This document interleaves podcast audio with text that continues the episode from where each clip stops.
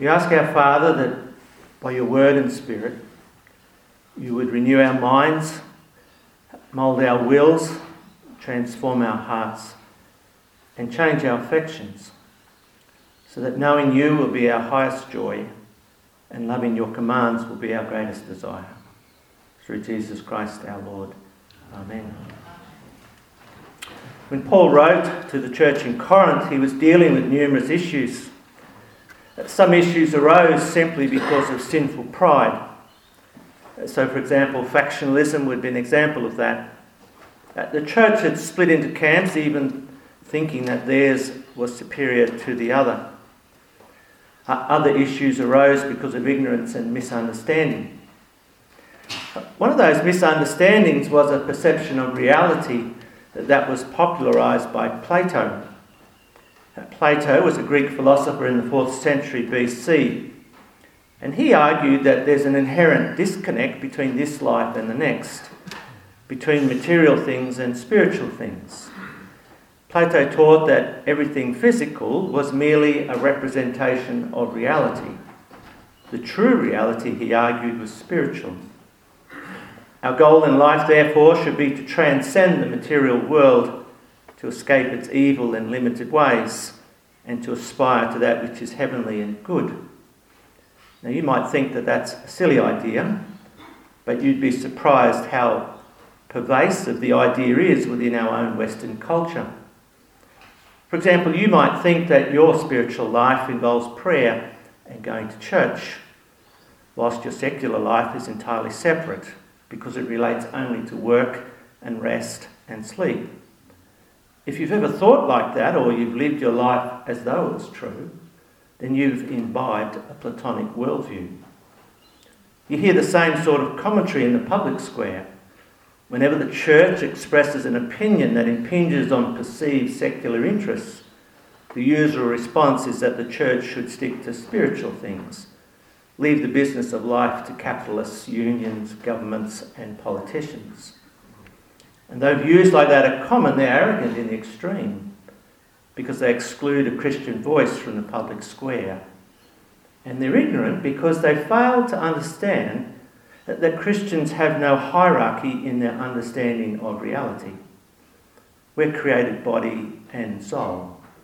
And though we don't confuse the two, we certainly don't separate life into those two categories. That was the mistake of Plato and the Greeks, and it was also the mistake of the Corinthians. They were convinced that there were two separate realities and never the two should meet. Historically, such thinking has led to two errors. For some, it led to hedonism, and their thinking went like this If your body and soul are separate realities, then what we do in our bodies has no bearing on our souls, our spiritual lives. So they used their bodies for immorality and decadence, thinking that it made no difference to their spiritual health and eternal destiny. How wrong they were. But the equal and opposite error was made by others based on the same misunderstanding. For some, their response wasn't hedonism but asceticism. Their thinking went something like this If the body and soul are separate realities, and the spiritual reality is the higher order, then aspiring to God can only be achieved if we deny the body and find our true self in spiritual contemplation. If the Corinthians in chapters 5 and 6 were making the first mistake of hedonism, then in chapter 7, Paul's definitely dealing with the second mistake of asceticism. Now, asceticism was a, a mistake that was manifesting itself in the question of marriage. Uh, just as the hedonists had their slogans like, everything's permissible for me, so too the ascetics had their own slogans. Uh, they were saying something very different. And their slogan, you can read it in chapter 7, verse 1, uh, their slogan was, It's good for a man not to have sexual relations with a woman. And they weren't simply saying that sex should be limited to the covenant of marriage. They were actually saying that sex, even within marriage, was a second rate option. and that abstinence was the higher order good, the path to true spirituality. Now, Paul doesn't reject outright the notion of abstaining from sex. Uh, after all, he himself was celibate and he recognised that singleness was as much a gift from God as is marriage. As he says in verse 7 I wish that all of you were as I am, but each of you has your own gift from God. One has this gift, and another has that. So, singleness and marriage are both gifts from God. Neither one is for everybody, and neither should one be preferenced over another. Both are equally legitimate and equally valued in God's kingdom. But Paul is just as clear that if a couple are married, uh, then sexual relations would be the expectation rather than the exception. And shockingly, in a first century culture, uh, Paul says in verse 4 that the woman, well, she's not the property of her husband. Conjugal rights are mutual and exclusive. And the reason we can't treat one another as property is that we don't even own ourselves. We belong to the Lord. That we've been created in His image and we've been brought with a price. Then in verse 8, Paul gives counsel to the unmarried and the widowed. He says that remaining single is a perfectly good option. But realistically, he recognises that sexual passion can easily ruin perfectly friendly relationships and lead to sin that need never have happened. I suspect that Paul would be a great advocate for long friendships and short engagements. From verse 10, Paul speaks to those who are already married. And he's speaking to those who are wondering if they should stay married.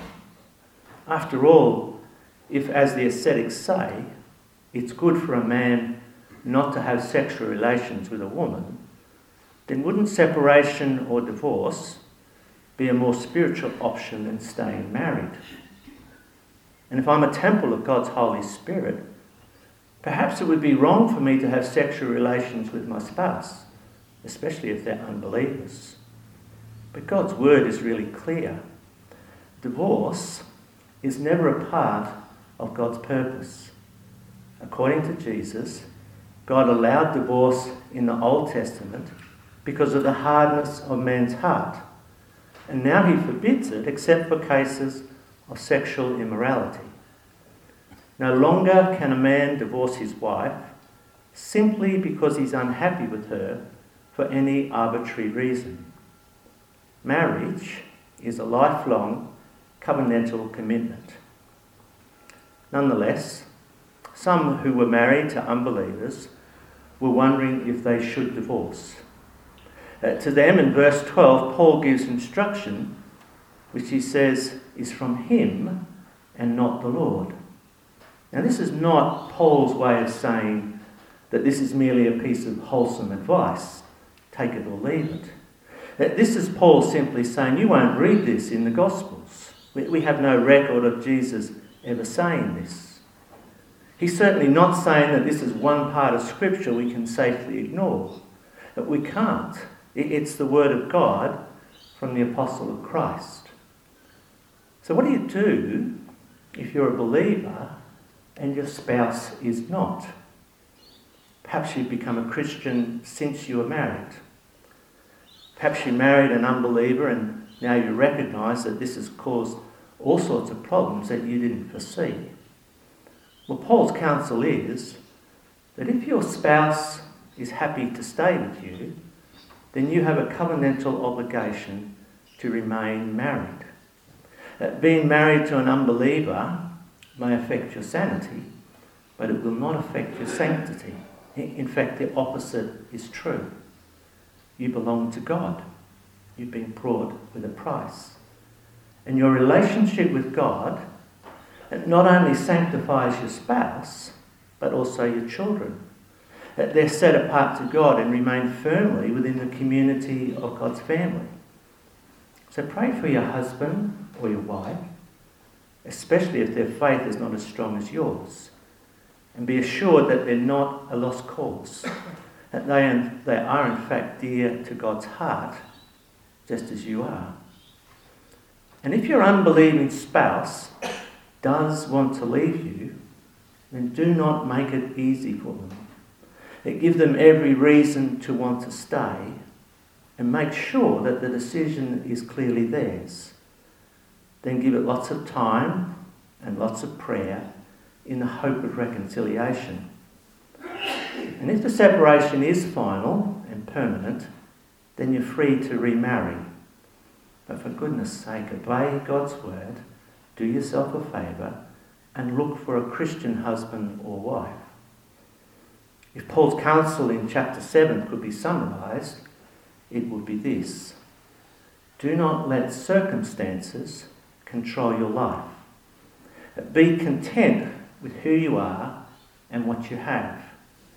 Stop thinking that your life can have more meaning and purpose and significance if you were somebody else or married to somebody else.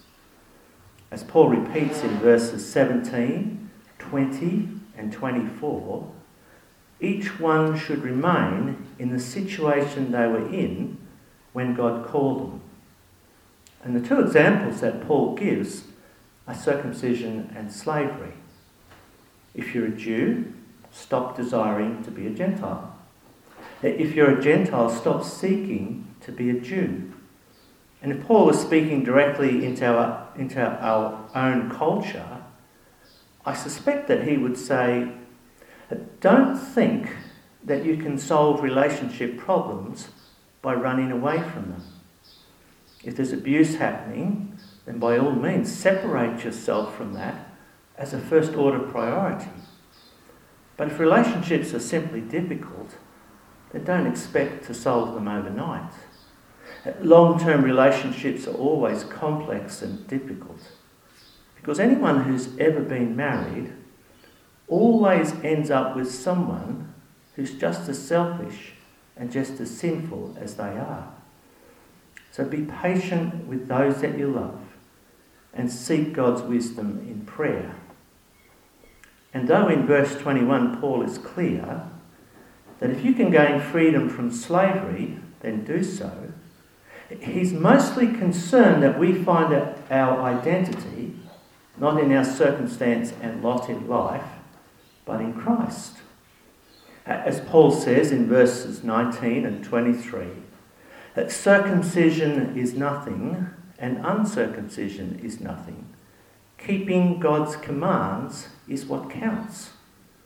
You are bought with a price. Do not become slaves of human beings.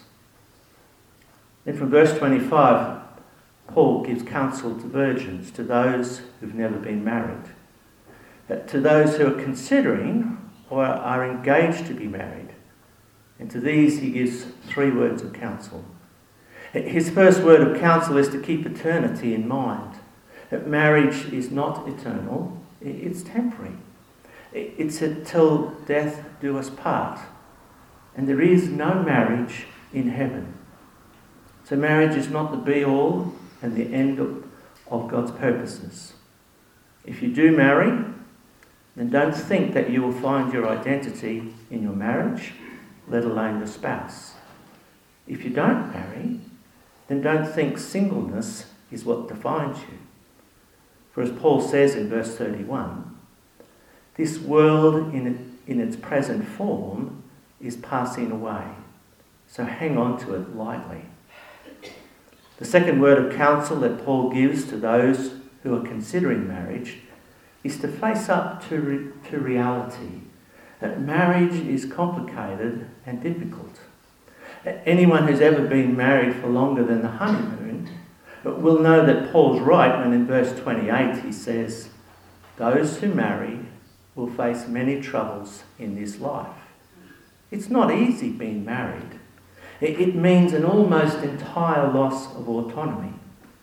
And even your self identity can be so merged with your spouse that your sense of significance is tied directly to your husband or your wife. As Paul puts it from verse 33, a married person is concerned about the affairs of this world, how they can please their spouse, that their interests are divided. The unmarried, however, can have undivided interests. Have a look at verse 33, 34. They need only be concerned with the affairs of the Lord.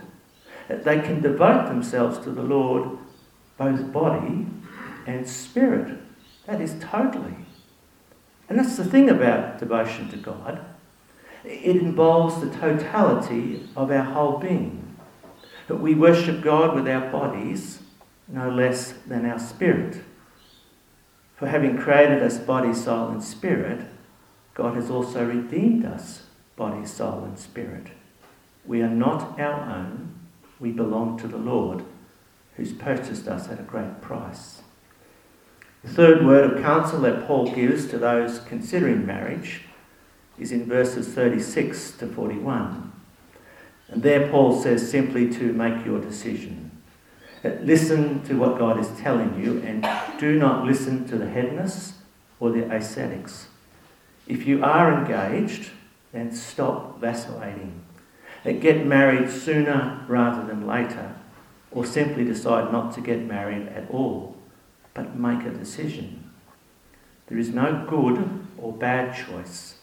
Both singleness and marriage are gifts from God, and either can be embraced as God's good and perfect will for you. The only caveat that Paul gives is in verse 39. Have a look. The one you marry must belong to the Lord. And if that's the case, then there is no point in having a romantic friendship and the possibility of marriage with an unbeliever.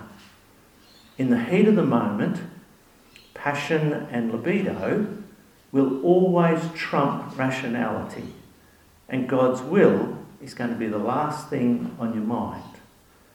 And if later on you do think about God's will, you'll try to persuade yourself and everybody else that what you have is true love, the very thing that God's in favour of. And then you'll convince yourself that God's greatest purpose in life is your immediate happiness. I can hear it now. You'll say, Surely God wants me to be happy, doesn't He? You might even argue that God actually wants you to have a relationship with an unbeliever so that you might woo them into the kingdom of God. Now, such notions are totally deluded. That sexual attraction and passion is not the measure of true love. And personal charisma and charm is no substitute for the work of God's Holy Spirit. And as for wanting, as for God wanting our happiness above all else, well, that's perverse and ridiculous. Uh, God's desire is that we find joyfulness in holiness, not happiness in sinfulness. And if you choose to have a romantic relationship with an unbeliever, or you willfully choose to marry an unbeliever, well, it's straight out sin. It's the very thing that God says not to do. And far from strengthening your faith or theirs, it's likely to diminish both. Now, I reckon so far I've said plenty enough to upset some people and not nearly enough to satisfy others. Because, in one sense, marriage is pretty straightforward, but in practice can be really difficult and really complex. I don't know if marriages are any less happy now than they used to be, but it's painfully obvious that divorce is certainly more common than it used to be. So much so that it would be naive to think that no church member would ever have been divorced or remarried. It's not so. And though the teaching of Scripture is largely clear, there's room for discussion and debate. Because some issues relating to divorce and remarriage are not bound by hard and fast rules. Infidelity and abuse would be two obvious examples. Humans are complex and so are their circumstances. Not everything related to marriage is a blanket rule. So if you have been divorced or remarried, I want to assure you of a few things. Firstly, I want to say that God hates divorce, and it's never a part of his good purpose and will. Now, that shouldn't surprise anyone because that's the experience of everyone who's ever been divorced. Divorce is really difficult, it's an emotionally traumatic experience, and nobody would ever wish it upon another human being. Secondly, I want to say that when divorce does happen, it's not the unforgivable sin. And though going back to a first marriage may sometimes be possible, in practice it's nearly always highly improbable. But there's always a way back to God. If we confess our sins, He's faithful, He's just. He'll forgive us our sins, and He'll cleanse us from all unrighteousness. And that's God's promise. But confess we must, because there is no such thing as a no fault divorce. In any divorce, there's never an entirely innocent party, for we've all sinned and we all fall short of God's glory. There are no exceptions to that. The third thing I want to say is that if you have remarried, then you should consider that new marriage a covenant relationship before God. If you think you've made a mistake, don't try and fix it by another divorce. We don't honour God by dishonouring a second marriage so long as it's possible, remain married and honour God by loving your spouse. And whether you're single or married or divorced or remarried or, or any combination of the above, always be mindful that your body matters because your body is a temple of the Holy Spirit who is in you, whom you've received from God. Devotion to God is not simply about our spiritual affection towards Him. True and proper worship of God must also mean the offer of our bodies to Him as a living sacrifice, holy and pleasing to Him. For we are not our own, we've been purchased at a great price, the precious blood of our Lord Jesus Christ. Therefore, we honour God with our bodies. Let us pray. We thank you, our Father, that you have loved us with an undying love and have purchased us with the precious blood of Christ Jesus, our Saviour.